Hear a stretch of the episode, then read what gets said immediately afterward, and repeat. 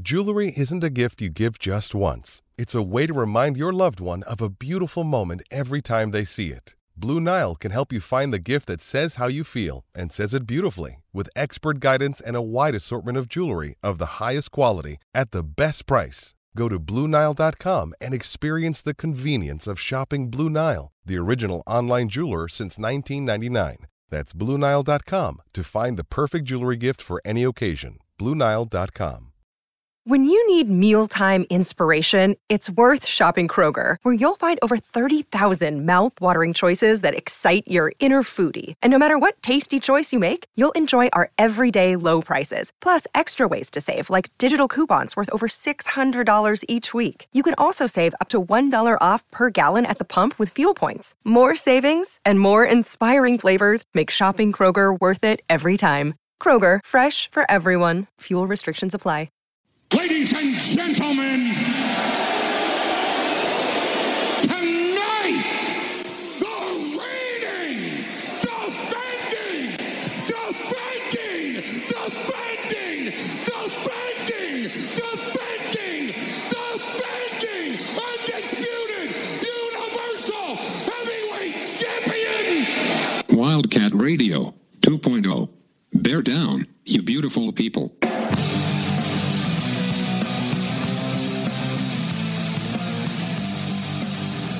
What's up, everybody? This is Wildcat Radio 2.0. I'm Adam Green. He's Brett Barry. And Arizona's fall camp has officially come to a close. Football has turned its attention to San Diego State because, Brett, the season opener is, well, as a record on August 24th, just like, what, 10 days away or something? This It's almost here. I I need like a uh, football advent calendar to count down the days because I'm getting pretty excited at them. Yeah, yeah, and this is the time we're supposed to be excited. Of course, you know, Arizona is undefeated. Um, at the same time, they also have as many wins as they put together in the 2020 season. So, you know, glass half full, half empty, depending on your perspective. But Arizona's turned their attention to San Diego State because fall camp is in the rearview mirror. And we're going to talk to Michael Lev from the Arizona Daily Star later. He's going to give us his take on this program, what he saw with the bulk of camp, because of course he covers Arizona in person. But Brett, from your vantage point here and from my vantage point, we're up in Phoenix. But it seems like the things, the big things that we were hoping to get out of camp, we were hoping that Arizona would do or would show have happened. Specifically, Jayden de Laura, it sounds like by the end of camp, was in a much better place than he was at the beginning, where it's like there's no questions of his command of the offense, his comfort level. Like it seems like, and that's the last reports we've heard. We probably won't hear any more until we see what happens against San Diego State. But that Arizona has its quarterback, and Arizona's quarterback is ready to go. Yeah, I mean it. It kind of went according to the script of what you'd hope to expect with a new quarterback learning a new system. Like you expect some struggles, Mhm. and then there's a point at which it clicked, and it seems like the you know the the opt talked about walkthrough after one of the practices and struggling for a week or two. It all clicked, and then suddenly you know Jayden de Laura seems to be getting it, and and and you know combine that with you know a lot of freshmen getting worked into the receiver rotation. Uh, you know it's what you want to see over the course of uh, you know a three week uh, fall training camp, right? And it's it it's I don't I don't think it's um, anything that should make us any more or less optimistic about our you know cautious fan uh, optimism. Um, but it's certainly you know on on track with what I think our hopes and expectations would be, and we still temper our upside hopes because we are trained to assume the worst. Yeah, for sure. Damn you, like damn you Chipotle for making us all freak out for three days. Welcome to being an Arizona fan, right? And the Wildcats had their mock game last weekend down at Arizona Stadium, and some of the reports, like I'm reading Brian Peterson on AZ Desert Swarm, we had him on last week. His his rough stats said de Laura unofficially 252 yards and a touchdown on 16 to 21 passing. That's good. He also had a scramble for a two-point conversion because we know his legs are a part of his game. At Dorian Singer had an 11-yard touchdown catch. Said you know Rayshon Speedy Luke had that 70-yard touchdown on T-Mac had 78 yards on four catches. And the guys that, like some of the freshmen you mentioned that are getting a lot of looks here, but the ones that you feel like Arizona is going to rely on or in a perfect world could rely on, yeah, I mean, Speedy Luke, I mean, he's fast, right? like that is a dynamic type of talent where you don't have to be a junior to have speed and to outrun defensive backs and defensive players. So he's going to be such a weapon for Arizona. T-Mac, the size, and there's been reports about how he's learned how to use his size and his strength to his advantage, which of course he didn't know how to do that because in high school he was just bigger. he wouldn't have Right. to try to use that. Now he's learned that. And there's still a lot of room for these guys to grow a lot. They're going to make mistakes. But the reports have been, and it's been consistent across the board, that the players Arizona is most likely to rely on, this is offensively, of course, the players are most likely to rely on look like they're ready to help, ready to contribute. And then defense, of course, Deuce Davis, a true freshman who sounds like he's just going to force his way onto the field. I, and also, knock on wood, there's still 10, 11 days before the season opener, but Arizona seems to be fairly healthy. You know, there's guys like Treydan Stukes who's been out. Um, and Jalen John hasn't done much of anything recently. And of course, there was the few days where de Laura and Jacob Cowing didn't remember like what's going on here. But the big injury, I say that knowing that by the time people listen to this podcast, maybe something will have changed. But as of right now, it seems like Arizona has avoided that. Oh, geez, you know, had to be that guy at this time type of injury. Yeah, no, and that's a that's a that's the biggest thing you want out of spring football or any point in the off season all the way through up until the first game that you want to avoid injury. And I'll even I'll even raise you one thing, Adam, like the things you wanted to see come out of camp um, with the massive roster turnover. You know, oftentimes you get to fall camp and these guys you have hopes and expectations for, or high ratings or transfers. You know, they're like, hey, they're like buried in the depth chart Yeah. um, you know, all reports are with a massive turnover that the guys you're hoping, uh, the freshmen, the newcomers from the transfer portal, all the guys you're looking for to, you know, hit, right? The hit rate seems real high, uh, which has not been the case for a lot of Arizona rosters the last five, six years. You know, some of those guys that, uh, you know, prior coaching staffs took took a flyer on, like we talked last week about Paris Shand, seem to be starting to pop a little bit. But boy, you go. To, I, I actually earlier today went down the list of you know the commits from the last year or two and look at like you know early returns on true freshmen. Like you, you mentioned Deuce Davis, uh, T Mac, which I mean T Mac's not a surprise. Deuce Davis I think is a surprise where he's going to see the field as a true freshman that's even undersized, right? Uh, Big Jonah, uh, JD, you know Jayden de Laura's looking like he's going to play. Jonah Coleman's going to clearly play. Uh, DJ Williams, the transfer, is clearly going to play, if not, you know, get the uh, the lion's share of the carries. You know, Uh, Jonah you know- Coleman's been coming on strong Yeah, towards the the- end of camp. Yeah. the you know it's it's very clear that there's I mean there's some guys that aren't going to necessarily see the snaps that we'd love to see everybody come in and crush it. Um, but like the fact that you're seeing these guys come in gives me a lot of hope of uh, Jedd Fisch and staff as talent evaluators as well. Um, and seeing early returns, you know, granted it's from you know a roster that needed a massive upgrade. but to see like like there's there's guys that were pretty well regarded in recent classes that you know like like James Bowles I think was the highest overall rated recruit uh, in the last class before this top 25 one and have, I haven't heard his name but I don't necessarily think that means he's not going to eventually do something but it tells you that Jonah Coleman and DJ Williams uh, combined with Stevie Rocker and the other guys on the roster are just ahead of him right Yeah. in the running back room Well, one Um, guy too, Anthony Simpson, for example, a second-year player, a receiver who played a little bit last season. We saw him make some plays. You know, what few plays there were offensively, he had a hand in some of them. He earned the number one jersey for offense, and it's more for his special teams work. It's like I know Jedd Fisch is like who's working hard, like who is doing everything they're supposed to be doing, who's going above and beyond, and doesn't necessarily have to be offense just whoever's doing that work. And Simpson is going to be the offensive player because he's not going to be on the field at the same time as Jalen Harris.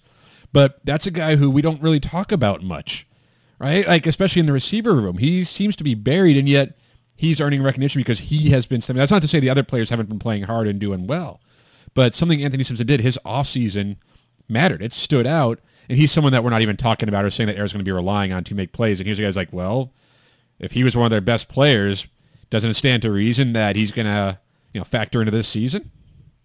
Well, I mean, I th- I think and you know we've talked about in the past with basketball that being really good at one skill is the most overrated thing, and being well rounded is the most underrated quality in a player. I think Anthony Simp- Simpson fits that mold. Like he might be the first wide receiver off the bench for any of the three starting wide receiver positions, and not all guys can fill the slot or be on the outside, etc. And he's you know a clear you know top of the line guy in terms of the special teams coverage units, right? And the and he might be returning kicks, right? Or certainly on the kick return unit, right? Uh, he's a Swiss Army knife that, it, it- I mean, you saw last year that the guy was kind of a freak athlete right? Yeah. But he was, you know, he's super young playing in, you know, in a in a in a in a not one win program in two years. He's probably not seen the field for a couple years, uh, but he got some valuable experience and clearly has a good attitude and is willing to, you know, do the little things that you know help a team win. So I I would have never guessed Anthony Simpson. We were, you know, you and I were talking about trying to do a prediction of who's going to get the other number one jersey. And he would not have been. Yeah. Because We- we, haven't even thought about him at all. Because you get he gets overshadowed by T Mac, by Jones, by Green, by Speedy Luke. There's just so, by Keyan Burnett. There's so many of these guys. You're like, wow, those are the players we're focusing on. And here's Anthony Simpson just quietly doing everything and earning that jersey number. but th those are the kind of players that you know as much as stars uh, you know win you games like you need a whole roster full of guys like anthony simpson that do all the little things to help you win um, so i i kind of i was surprised when when he was uh, awarded the number one jersey but also i am pretty pretty satisfied by it because i think it also sets a tone for the culture of the program Yeah, yeah, and I'm sure one guy who may not be surprised that Anthony Simpson got the jersey is Michael Lev, who covers Arizona football for the Arizona Daily Star. You know what, bro? Let's take a break, and we come back. Let's talk to Michael Lev and get his thoughts on where Arizona is now, just more than a week away from the season opener against San Diego State. Hey, it's Kaley Cuoco for Priceline. Ready to go to your happy place for a happy price? Well, why didn't you say so? Just download the Priceline app right now and save up to 60% on hotels. So, whether it's Cousin Kevin's Kazoo concert in Kansas City, go Kevin, or Becky's Bachelorette Bash in Bermuda, you never have to miss a trip ever again. So, download the Priceline app today. Your savings are waiting. Go to your happy place for a happy price. Go to your happy price, Priceline. Welcome back to Wildcat Radio 2.0, and we're excited to be joined by Michael Lev of the Arizona Daily Star, one of our favorite guests. And Michael, welcome back to Wildcat Radio oh. 2.0. Thanks for having me, guys. How are we doing? Good, good, of course. Now we're going to talk some football here. Fall camp has officially come to a close, and you're kind of the last in our series of people who have been covering the program and getting a first-hand, up-close look at Arizona. And everyone up to this point has basically said Arizona is just there's a bunch of dudes on this team, right? Like there's just more talent. No one's accusing them of being good this season, but there's this general thought that Arizona is certainly much improved over what we saw last season. I imagine the year before that. Is that is that your assessment as well? Uh, no question about it. Um, they've upgraded at a lot of spots, important spots. Um, quarterback, you know, being at the top of that list, it was, you know, a position that they never really truly figured out or felt great about last year. Um, started with Gunnar Cruz, then was Will Plummer, then it was Jordan McCloud, multiple injuries, and it was Will kind of the last guy standing. He did okay at times, never great. Um, played his heart out. You know, I think he deserves some respect and admiration for that. He was hurt a lot last year, maybe more than we knew, or maybe we kind of figured that out once he had surgery, you know, at the end of spring. It's usually a, a Um, clue, right? So yeah, and they bring in Jayden de Laura, who was the Pac-12 Freshman of the Year, led the league in passing yards uh, per game. He has a lot of experience. He's played in the Pac-12, and he was able to participate in spring practice and kind of use that as a transition phase, um, going from the run and shoot offense to the pro style system that Jedd Fisch runs. So I think it starts with that. Um, they've added a ton of skill position talent at all of the positions, running back, tight end, and wide receiver. Some really exciting young players. Um, the concerns remain the concerns, though, and I'm sure that, that we'll get to those. Yeah. So, Michael, you've been around uh, a number of programs over the years, despite your status as a very clearly young, uh, successful professional. Um, but have you ever? I, I'm curious to know your perspective in terms of, you know, there's a talent upgrade clearly, and it's hard to not have a talent upgrade from a team that won one game in two seasons. But how do you uh, look at this Arizona roster? And the, I think something like 47 newcomers are in the roster. I've of, got 50. Uh, I mean, yeah, Even and there's yeah. 50 out of what 85 scholarships and 100 and something, you know, with change. Have you? I guess my questions are: Have you ever seen that kind of turnover in a in a Power Five or you know Group of Five type program? And how do you assess a team that has had so much changeover over the course of 12 months? Well, I heard on another podcast today that Oklahoma also has 50 new players this year, which I mean, with the coaching change and all the kind of upheaval that that program has had, it somewhat makes sense. And I think you can you can get to that number with like a recruiting class um, plus portal acquisitions plus walk-ons, which is the formula uh, here at Arizona as well to get to that to that number of 50. It is hard to figure out what they're going to be like. I kind of I wouldn't say I got into it, but I got into a you know a discussion with some of the the statistical gurus out there.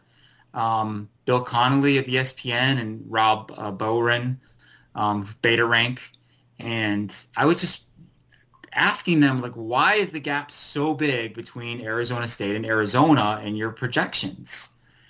And, you know, they were like, well, a lot of it is based on recent history and last year, et cetera, et cetera. And I'm kind of like, well, these teams have totally changed since last year, both of them. I mean, Arizona's gotten noticeably better, and ASU, I think, has gotten pretty markedly worse in a lot of ways. I mean, they lost the guys they lost to the portal. Like, look who they were and where they went. Mm-hmm you know, compared to the guys that Arizona lost in the portal. Um, and then look at the guys that they picked up along the way. Um, look at their recruiting classes. Um, so it is difficult to really kind of nail it down. Um, just how much better they're going to be.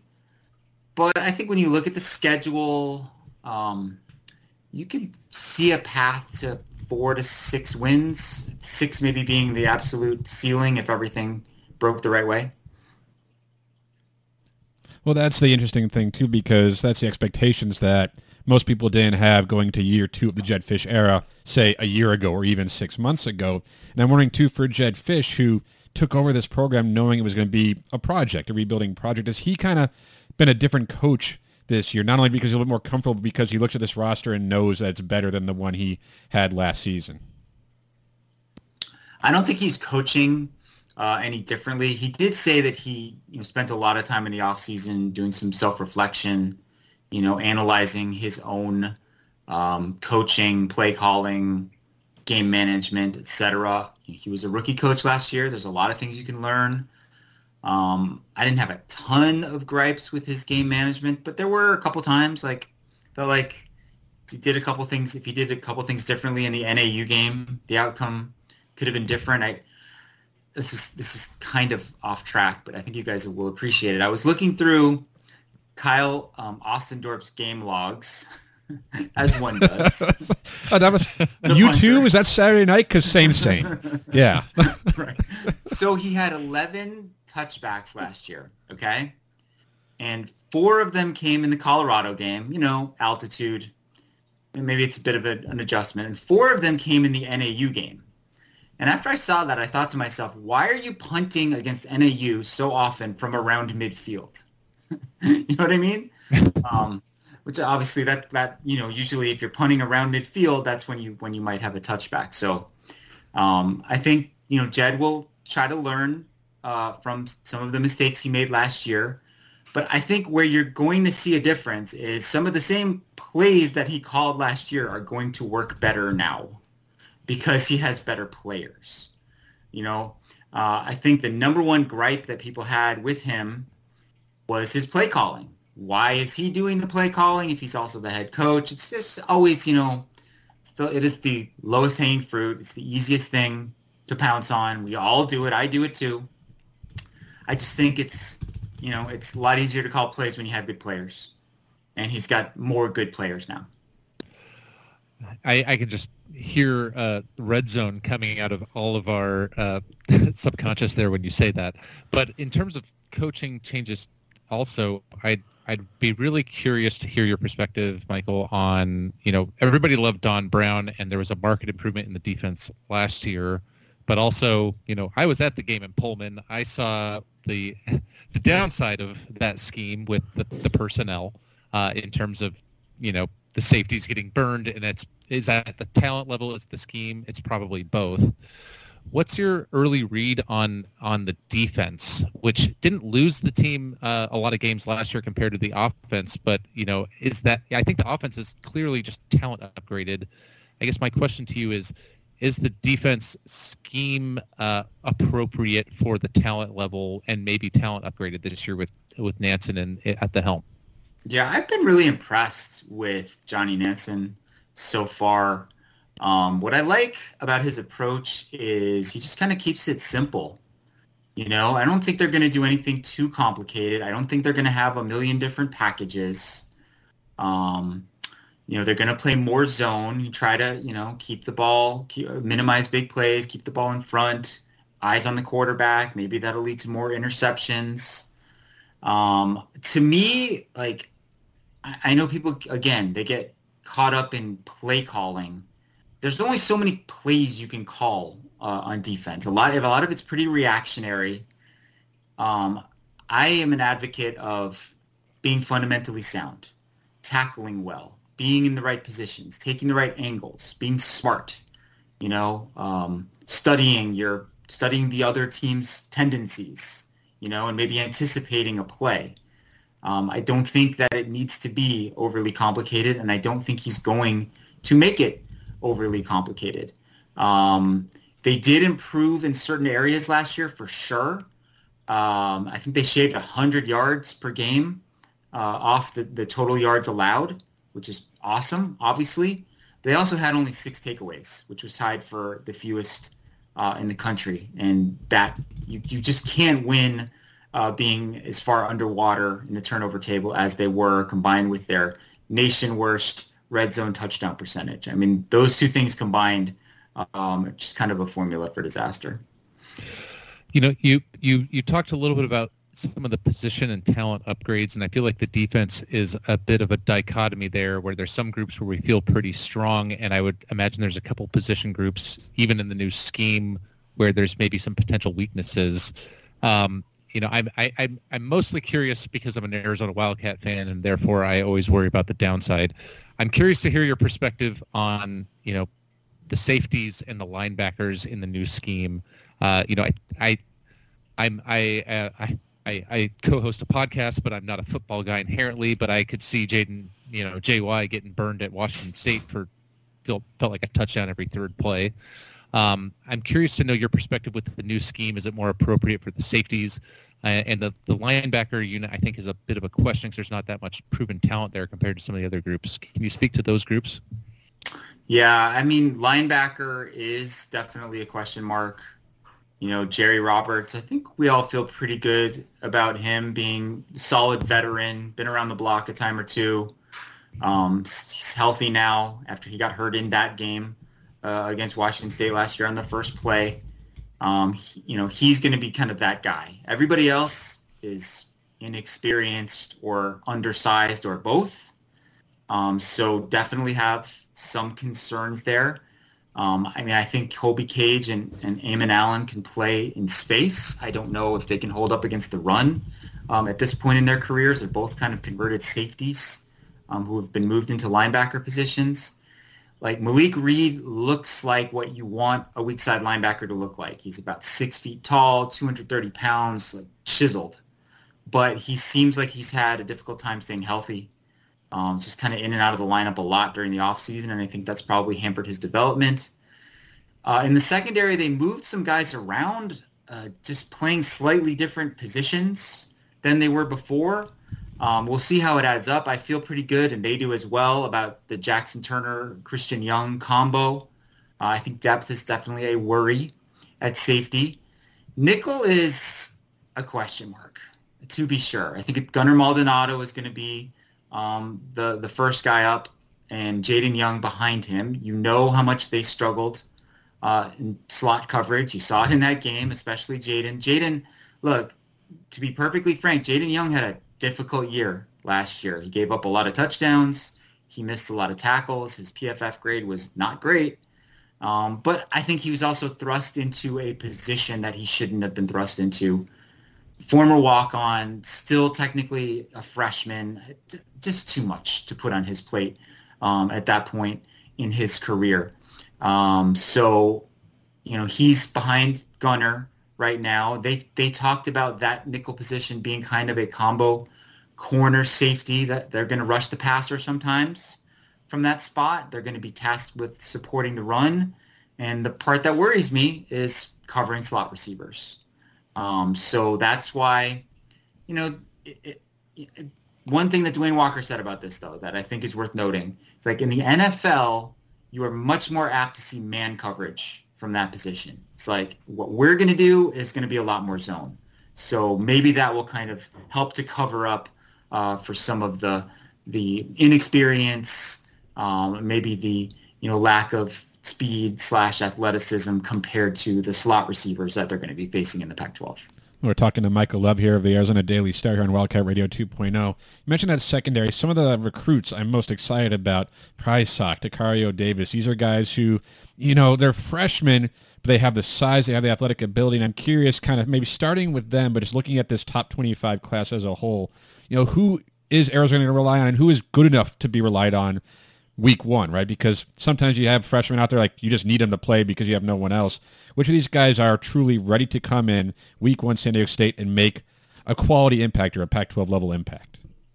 Yeah, well, starting with Prysock and Tacario Davis, um, you would not believe if you saw him in person, like how tall and long Tacario Davis is. Like, it, we when we first saw him, we were all like just stunned. Like, how could this dude be this tall? Like he probably grew a couple inches since they first started recruiting him. But like he and Prysock are legit six three, six four. Um, and they got a great education, getting a ton of reps against really good receivers during training camp. If everybody's healthy, which they're not right now because Treydan Stukes is working his way back from some sort of leg injury, uh, Prysock would be the four and Tacario would be the five.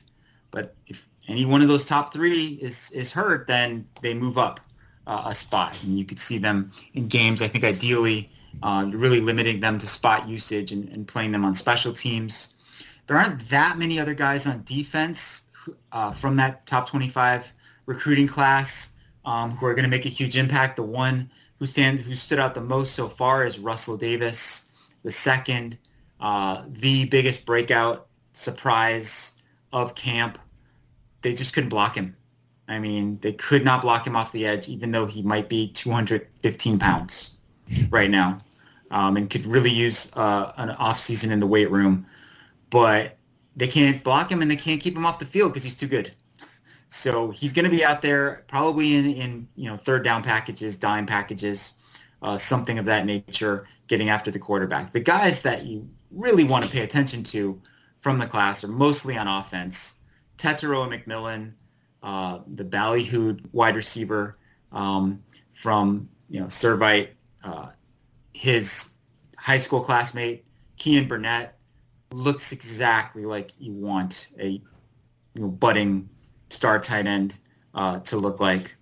Um, so that's another one. The running backs, Jonah Coleman uh, and uh, Rayshon Luke, great kind of thunder and lightning potential with those two uh, Jonah Savaiinaea, uh, legit starting guard as a freshman, you know, out of Hawaii. Um, again, someone who absolutely positively looks the part. 6'3", 6'4", 320, uh, in great shape. So um, very, I think, I think Arizona fans are going to like what they see out of this kind of exciting uh, young offense. If the offensive line holds up, there's a lot of weapons um, that can do a lot of damage. So that that brings me to my next question for you, uh, Michael. You know, you talk about Big Jonah. I'm not going to try to pronounce his last name because I'm just not going to try. Uh, and you talk about Deuce Davis, who's been hard to block on the defensive line.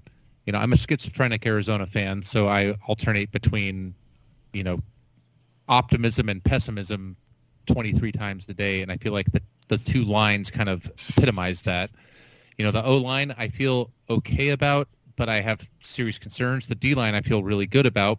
Um, tell me why I should be more optimistic about the offensive line, and tell me why I shouldn't be as optimistic about the defensive line.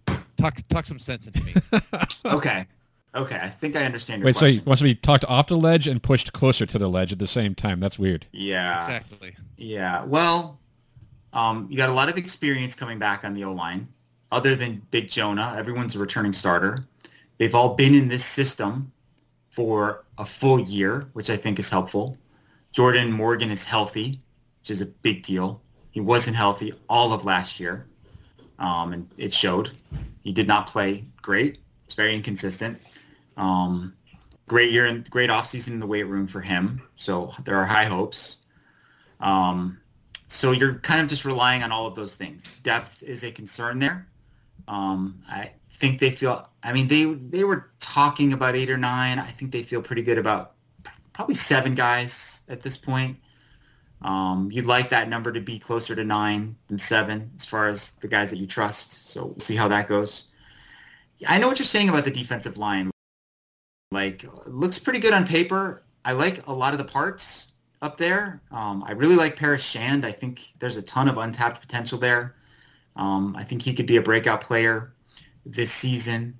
Um, and on the inside, alongside Kyon Barrs, who I think is going to be healthy and will continue to thrive. I think Hunter Echols was a nice acquisition on the edge. Jalen Harris, like, God, he's gotten so much bigger um, than when he first got here. I think he's listed at 6'6", 275 now, and when he came in, he was like 6'4", 215. Um, I don't know how you grow that much over the course of your high college career, but good for Jalen. Um, I'm a little, I'm a little, little bit concerned about the depth there, which I, I felt good about a couple weeks ago, but I don't know, Tia Savea out of practice for like the latter half of training camp. JB Brown, um, you know, he didn't play in 2020. He played four games in 2021 and then didn't play the rest of the season. Um, not totally sure, you know, that he's going to be someone that they can rely on. And when you start kind of chipping away a little bit at the at the those numbers there, you know, then you start to get a little worried about that interior depth, and then you start to have to maybe move up some guys that you might want to, you know, redshirt ideally, you know, like Jacob Kongaika, the guy that they got from uh, Mater Dei, might be a steal um, in the recruiting class you know, really good looking freshman. I don't think they want to play him a ton of snaps. You know, you don't want to have to play someone um, like that a bunch of snaps. But you know, if the if the depth isn't what they thought on the inside, they're going to have to. So that welcome to being Arizona, I guess. Brett has every reason to be excited and worried, especially along in the trenches, where of course football games are often won or lost. Looking at this team, though, the transfers that they brought in for, through the portal. It seems like they're going to not only rely on a lot of these guys, but probably get good production. You know, quarterback for sure, number one receiver transfer. Some guys, Hunter Echols had a great camp from everything we've heard. Looking at this transfer group compared to even like last year's transfer group, it seems like just Arizona can look at this and say, yeah, these guys will help this season. Is that is that what you've seen? Well, certainly like the the top level guys for sure you know, the um, the Jayden de Laura, Jacob Cowing, Hunter Echols trio. Um, I mean, those guys are all slated for huge roles. Um, Stanley Berryhill was good last year. Like I think Jacob Cowing is kind of a rich man's Stanley Berryhill. He's got a little bit more speed, a little bit more ability to get uh, get down the field. Um, they're similarly built. Um, and Stan, I mean, Stanley had a really terrific year last year. He's, you know, he scored one touchdown. If you guys remember that touchdown, um, I think it came against San Diego State. Mm-hmm. I'm not mistaken. It was either San Diego State or NAU. It was like, it was like a bubble screen. Bounced off some guys, yeah. It was like 43 yards, and I think he had about 44 yards of YAC on that play. You know what I mean? Like he's kind of doing all the work. He was great on special teams. Um, I mean, if Jacob Cowing gets as many touches as Stanley had last year, I think he'll he'll generate more yards and he'll score more touchdowns. We talked about Jayden de Laura um, at the top. Um, Hunter Echols has played a lot of football games on some pretty darn good teams, and he's also familiar with um, Johnny Nansen's way of doing things because they were together there at USC. So yeah, they wanted guys um, who could come in and play. That's I think that's always the goal. Um, when you're talking about the portal, there there could be some cases where it's kind of developmental players. Oh, you know, another one we should mention is, is DJ Williams, um, the running back from uh, Florida State slash Auburn. He's going to alternate, I think, with Michael Wiley. Different kind of back. Um, think about more of a Jalen John type you know, bigger, physical, uh, like one step and run downhill uh, kind of guy. I think he, he's someone to keep an eye on as well. So we, we've talked about how hard it is to predict this predict this roster and what it'll look like on the field with so many new guys. And We've been talking about them. I think it's come that time in the, in our conversation, Michael. What's your what's your outlook for Arizona this season? We know the schedule is not forgiving, uh, especially the non-conference. What's what's a reasonable expectation for this team? Yeah, I mean, I mentioned a win, a potential win total in the four to six range, and I think it really largely depends on how they fare in the non-conference portion of the schedule. There are scenarios where you could see them going 0 and 3, frankly, and there are scenarios where you could see them going 3 and 0. Um, if they can somehow come out of those games 2 and 1, um, I think you'd be feeling pretty good about things. I think they would have a, a chance to go maybe 5 and 7 if that were the case um, winnable games to start Pac-12 play against Cal and Colorado. Then there's this really rough stretch in the middle, like this this just brutal five-game slog. Um, I don't have it in front of me, but I think it's Oregon, Washington, USC, Utah, UCLA, in, in, right. in some order, and with a bye week thrown in there. But that's rough. I mean, if you can win one of those games, you know, you you're, you're might be kind of ahead of the game. And then they finish at home uh, with Washington State and Arizona State, which if they can, you know, stay healthy and still be in a good place physically and mentally after that five game stretch, those are winnable uh, games at the end as well. So, you know, anything would represent progress after last year. Um, I think if they if they can get to four wins um, and beat ASU at the end of the season, I think that would represent a successful year. And I think Arizona fans would take that too, especially if the freshmen play well. The new players coming in are the reason for it. Then I think you look and say Jedd Fisch and the staff, they know how to recruit. They're bringing in the right kind of talent to turn this program around. So this season, it should be fun. At least it hopefully it'll be more fun than last season and definitely more fun than the season before that for you to cover Michael Lev, Arizona Daily Star. You can follow him on Twitter at Michael J. Lev. As always, I'd like to have you give, give you a chance to plug anything that's coming up down the Arizona Daily Star on the Wildcaster app. What should people be looking forward to from you? Yeah, we have a special section coming out uh, in our Sunday paper. I think in all likelihood that material will start rolling out maybe Friday afternoon, certainly Saturday um, on our app and on our website. And I did a really, uh, I'm still working on it, in-depth roster breakdown to just really kind of examine the rebuild so we'll have some cool pie charts. You know, I know everyone likes a pie Nice. chart, right? Oh yeah, love them. Yeah. Love a good pie chart. Well, Michael, That's, that's something to look forward to. can't wait to see that. Thanks again for joining us on Wildcat Radio 2.0, and hopefully we'll catch up with you down the road during the season. Thanks, fellas. All right, that's Michael Levin. When we come back, we'll go through the rest of our depth chart before Week One against San Diego State. With threats to our nation waiting around every corner, adaptability is more important than ever. When conditions change without notice, quick strategic thinking is crucial. And with obstacles consistently impending, determination is essential in overcoming them. It's this willingness, decisiveness, and resilience that sets Marines apart. With our fighting spirit, we don't just fight battles, we win them. Marines are the constant our nation counts on to fight the unknown. And through adaptable problem solving, we do just that. Learn more at marines.com. We're back. It's Wildcat Radio 2.0, and thanks again to Michael Lev, the Arizona Daily Star.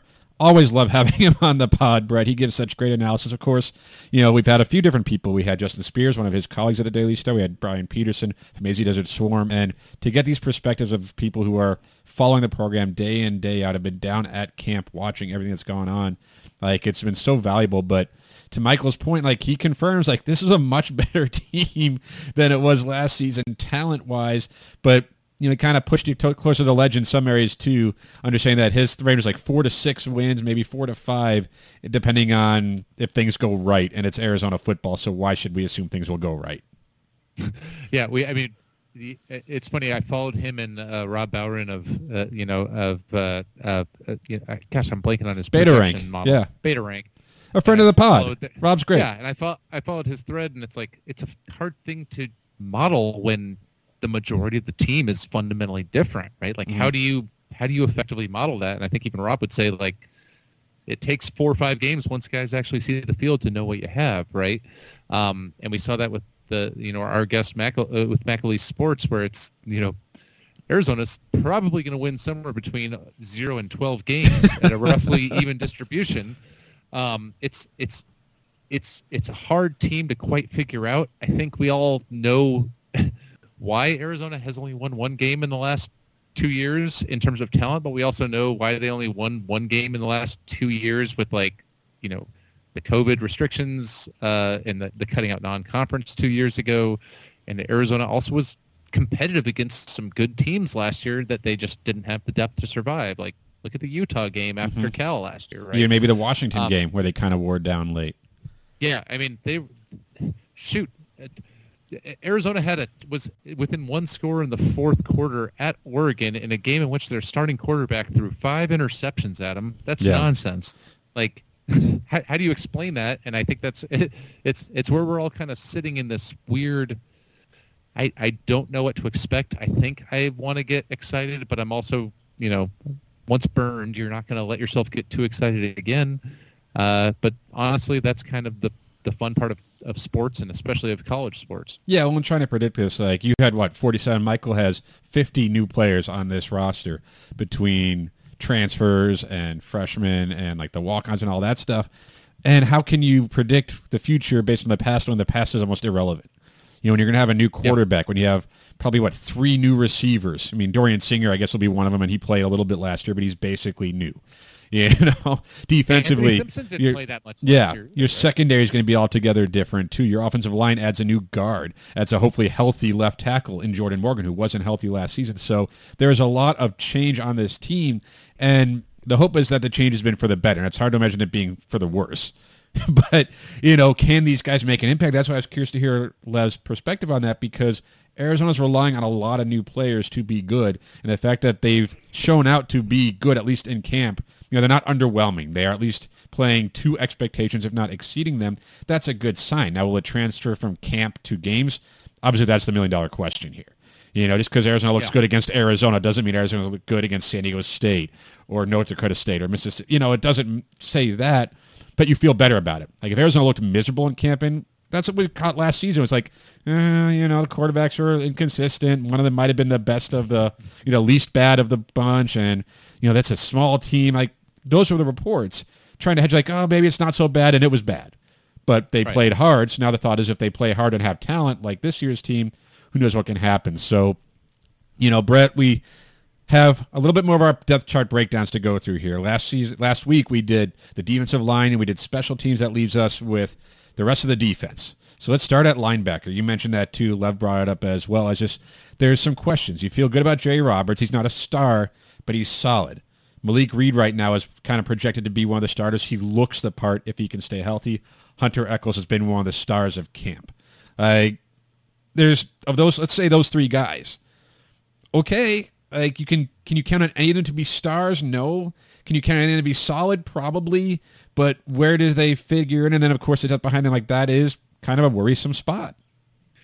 Well, I I think some of the question here is even what exactly does the scheme and like the base defense look like? Like you mentioned, Hunter Echols, is he a, a, a pass rush outside linebacker, or is he a, a four-two-five defensive end, or are they going to go more four-three on? Yeah, I mean I think of him as more of a more of a linebacker, but kind of like a stand up defensive end linebacker type. Yeah. But yeah.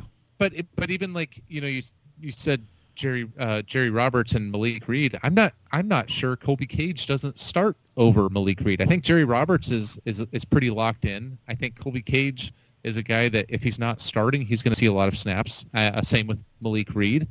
Uh, I think that group uh, combined with uh, Ammon Allen, you know, out of out of Gilbert, Arizona. Uh, I have to plug that as somebody that's from Gilbert There you go. um, you know, a walk-on guy that earned a scholarship that has exceeded expectations. You know, I don't. I'll put, I'll put it this way. I don't think there's. I, if you're looking for star power out of the linebacker room, I think you're going to be looking for a while. But is there competence there, and is there a reasonable amount of depth, especially in a system that may only have two linebackers on the field on average at a give on a given play? I I I feel okay about the room. Is that a is that a is that a fair grade? I, I don't know because like you mentioned how Colby Cage might get more reps and that's fine, but is it because he is that good or because what's ahead of him isn't that good, right? And that's kind of what Lev's point too was like Colby Cage. He's not a big guy, but like he's been okay. You know, like that. Could he see the field? Will he see the field? Like, are, will he see the field because he's ready to, or because and because he's good enough, or is he going to see the field because there's no other options? That's what I worry about here. Not to say that there's not talent in this room, because Malik Reed, he was at Wisconsin for a reason. He's talented. He just looks huge, right? But he has trouble staying healthy. Colby Cage, great football name, just terrific football name. Like he should be a, you know, a stud linebacker.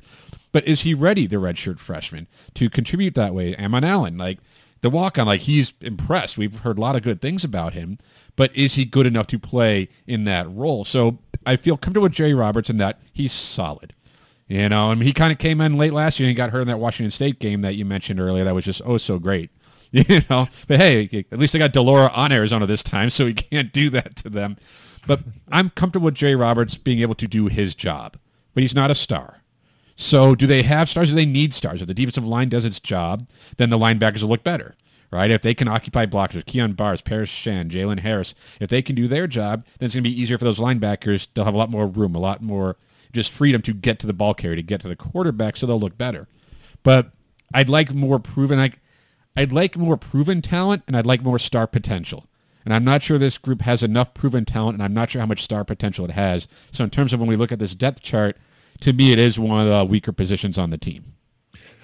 I think all that's very fair. I Not to say like Sterling Lane will be good in the future, right? But Yeah. he's a freshman. You're not. It's like, for this Well, and- season. And is he a linebacker in a four-two-five system or a defensive end? Like it's it's it's that, that kind of amorphous pass rusher type, right? Yeah. Um, you know, I think Jerry Roberts, I think exceeded expectations last year, and I think he has proven himself. And for what he lacks in star power, I think he might be the you know the truest leader of the defense from like a maturity standpoint, and just like a guy that wants to get his job done, which I think has has significant value. Um, and yet, you know, I, I think your your comments are fair. I do, you know, one thing I think we will have a very clear sense of this room uh, in, you know, what, 10 days or whatever it is when the first game is against San Diego State because they're going to run the ball, right? yeah. Um, and I, I have faith that the defensive line, like we talked about, is going to be at least, you know, decent um, overall, which should enable these guys to, you know, make plays, specifically in stopping the run. And San Diego State's going to try to run the ball, right? yeah. Like they they manhandled Arizona last year uh, on both sides of the ball. Yeah, in they- every way they could be manhandled. They just they just it was it was a physical beatdown, right? Um, But at least Arizona is going to rebound against NAU. um, I'm just gonna gloss past that one.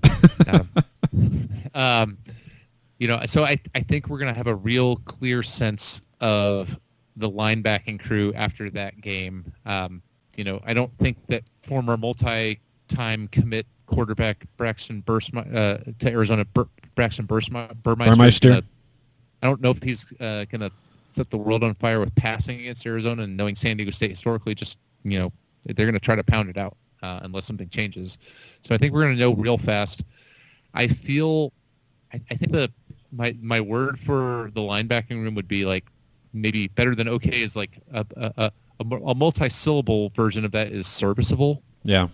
Is that is that a fair framing? Um, I think Malik Reed could become a really good player. I think Kobe Cage has some upside. I think Jerry Roberts is what he is. Um, you know, I'd like to see more star power and potential there, which I'm not sure. There's some intriguing guys on the roster that are probably going to redshirt. Um, There's some intrigue at that position. Yeah, like we're not even talking about guys like Mojo Weirts who are like, you know, th- there's no Another good football him- name. you know, it's there's no really talk of him seeing the field, but you don't uh, you don't necessarily you know want that uh, out of out of a young guy, right? Uh, or uh, who's the linebacker out of Massachusetts? I'm blanking on that was a pretty like a Oh, Martin. three. Tyler Martin. Yeah, Tyler Martin. Like you know, he's going to be a guy that's going to see the field eventually, unless he was just a, a, a, you know a big miss in recruiting. But he's also a guy that you don't necessarily want to be relying on as a true freshman. Yeah. right? So there is Uh, depth. Maybe there is potential for next season, the year after, guys who maybe will be ready to go. But for this season, at least, Arizona's linebacker group has some question marks. Okay. Fair. Let's go past them. In the let's go behind them now. The secondary. Let's start with the cornerbacks. I actually feel pretty good about the cornerbacks on this team. I'll be honest. You know, Christian Roland Wallace is top notch. He is a legit number one cornerback. He's going to play on Sundays. After him, you know, it would help if Stukes is healthy, of course, because he played his way into being the number two cornerback. I don't think Isaiah Rutherford was that bad. And then also Tacario Davis and Prysock, who Lev talked about too, just the length that these guys have, their size. I think there is t- returning talent, and I do think there's youth, newcomers who can come in and make an impact, and then including like Prysock, and Davis. Like with their athleticism, their size, they're going to get burned at times, but they're also going to make some plays. But they may not have to if the guys ahead of them can stay healthy. Well, and even talk about a guy like Isaiah Mays, who's a guy that has maybe like he's a more middle of the road kind of guy in terms of upside and potential, but he's got some talent. Mm-hmm. Uh, you know, a couple of weeks ago we had Justin Spears uh, tell a story against the, in the in the, the game against ASU, which we shall not discuss. uh, you know, with our guest tonight, Michael Lev, saying, "Are you ready for this Treydan Stukes era?" Uh, I don't think we were, and that guy's turned himself into a pretty reliable guy that even has potentially like NFL upside because Mhm. he's just a freak athlete that grew into a, a more NFL body, right? You know, hopefully his leg injury is not serious and he can recover. But between Roland Wallace, Treydan Stukes, Isaiah Rutherford, that's a really solid top three. You know, like former four-star Isaiah Rutherford, transfer from Notre Dame. Isaiah Mays, I think, is a guy that's going to see the field. Uh, Prysock and Tacario Davis, I think, are guys that you'd prefer to only have play a few times, you know, a few a few games maybe, and not be relied upon. But you know, there's like talent there today. There's talent there to develop for tomorrow. Uh, and I, I think it's probably one of the stronger groups on the roster, probably in the top three. I think I would say uh, as a room. Um, so I, I don't have too much concerns there. No, and like Celestine's in that group as well as a cornerback. And what I like about that group, especially the younger players, the freshmen, is that they have the size and the athletic ability. They just have to learn how to play the position. You know, but if you have that length, which they do, they're going to get tested because I who would you rather throw against? You know, Roland Wallace or one of those guys if they're on the field. But they're going to make some plays. Like I said, they're going to Yeah. get burned at times if they're on the field, especially on the field a lot. But they're going to make some plays. They're going to bat some balls down. They're going to get their hands on some footballs because just the ability is there. And I think that's what I like about this group is that there's proven talent. There's a proven high level performer in Roland Wallace who, I mean, he's on a better team. He's getting a lot more recognition because he is a Yeah. good cornerback, a really good cornerback who's kind of been alone, like on an island, so to speak, on Arizona on that defense. But he's a really good player. And then you figure out for trickle down from there, there's solid players and then there's intriguing talent. So I think they're okay there. Safety's another group. I mean, Christian Young people are super excited about this season. One of the key players on that defense, Jaxen Turner, another free safety, of course. They have their Nickolish area. Gunner Maldonado's been rumored to be this first guy off the, you know, first guy there. Safety group's not bad. There's experience. If nothing else, there's experience in that group, albeit now playing in a slightly different defense than they had last season. Yeah, I think the system is going to impact both the corners and the safeties and what they're asked to do, right? Like this, these guys were playing in both groups a lot of man last year with Don Brown, you know, the the blitz every, you know, three times every play and four times on Sunday kind of thing. Um, so I'm intrigued to see how it impacts both the corners, but especially the safety groups. Um, you know, poor JY, like a really easy kid to root for, but that guy got burned in coverage against slot receivers a Mhm. lot.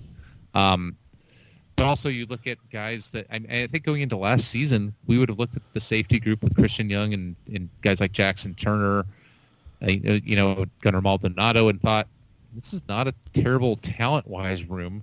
I think this is the position group where the system is going to dictate their success uh, the most, right? Like if they're if they're set up for success, as it were, um, you know, if you're putting uh, Gunner Maldonado against you know USC's five-star slot receiver that can run a four three nine forty uh, in man coverage, you're probably not setting Gun- Gunner Maldonado up for success. And True. like Lev was talking True. about, like there, you know, it's not going to be as much man for those guys like it was last year, which is where like guys like JY suffered.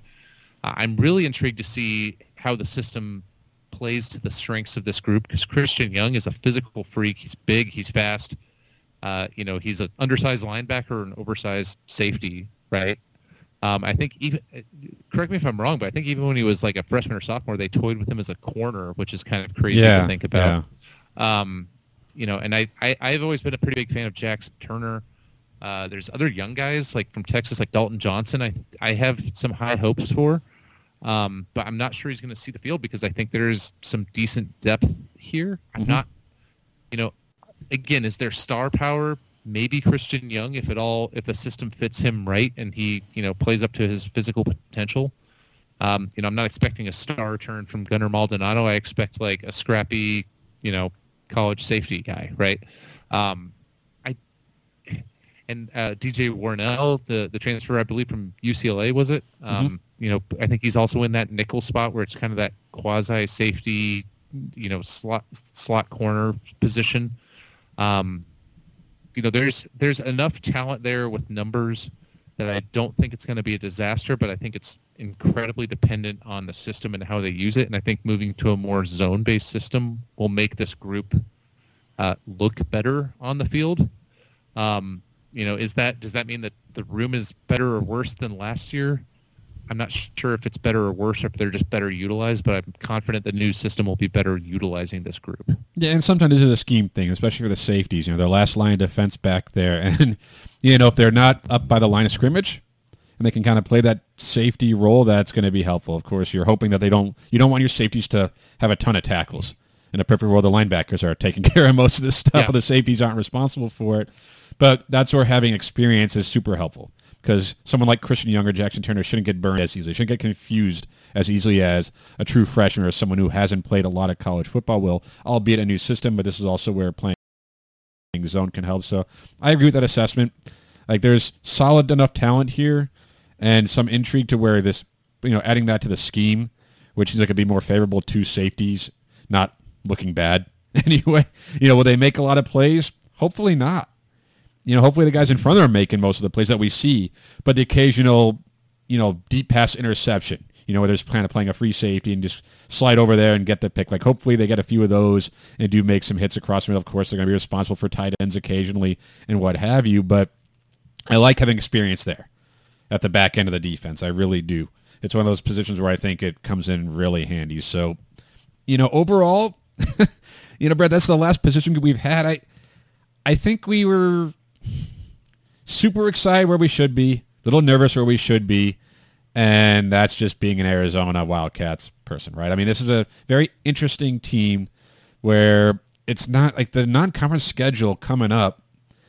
It's almost perfect because there's not going to be any chance for like, uh, oh, well, they looked good in that game, but they're not really that good. If Arizona wins some of these games, if they win one, if they win two, if they win all three of them, that'll show something. There's no accidental, well, you beat a cupcake, you're going to look good against them on this schedule. Like, I think if they played NAU this year, they would stomp NAU. But NAU's not on their schedule this year. So we're going to know how good this team is very early on, like a real assessment very early on. I, I, I think that's right, and I think, you know, I mean, not even the talent level change. Like we talked about it a little bit with Lev. I think if you faced Arizona or Arizona faced NAU in year two, Jedd Fisch, you know, I think we talked about it. If Jedd Fisch was just focused on winning one game, he could have just said, "Let's we're gonna never pass the ball against NAU," and they should have won that game. I would say right? end of season, Arizona would have beaten NAU. Yeah, but like, I, th- so I think it's it's it's a question of also like even the coaching staff changes and development, if as it were, like akin to the roster changes. You know, we have a new defensive system. I freaking love Don Brown. I would go run through a wall for that guy. But maybe Nansen has a better system that fits the talent um, to optimize it. We just Uh, don't know. Defense wasn't the problem last season, though. We can all, I think we can all agree on that. Uh, I mean, well, it wasn't the biggest problem. I'll put it that way. Okay. Um, you know, I mean, th- the defense didn't win Arizona any games either, right? Um, they they certainly didn't. You know, what I like we keep talking about the Washington State game. The defense was a problem in that game, oh yeah. Right? Um, so it's there. If you go, if you win one game, there's plenty of problems to go around. But I think, you know, you look at these position groups, you can talk yourself into an optimistic take. You can talk yourself into some pessimism and concerns. You know, talking about like Christian Young, like that guy could be a poor man's Adrian Wilson, right? In terms of his skill set and like athletic freak nature, where he's, you know, could have a number of sacks, a number of interceptions, be great in run support, and like as long as he's serviceable in coverage, he can be a, a real game changer, right? Um, but it's all about how I think Nansen is going to utilize the talent here and put them in the best chance for success.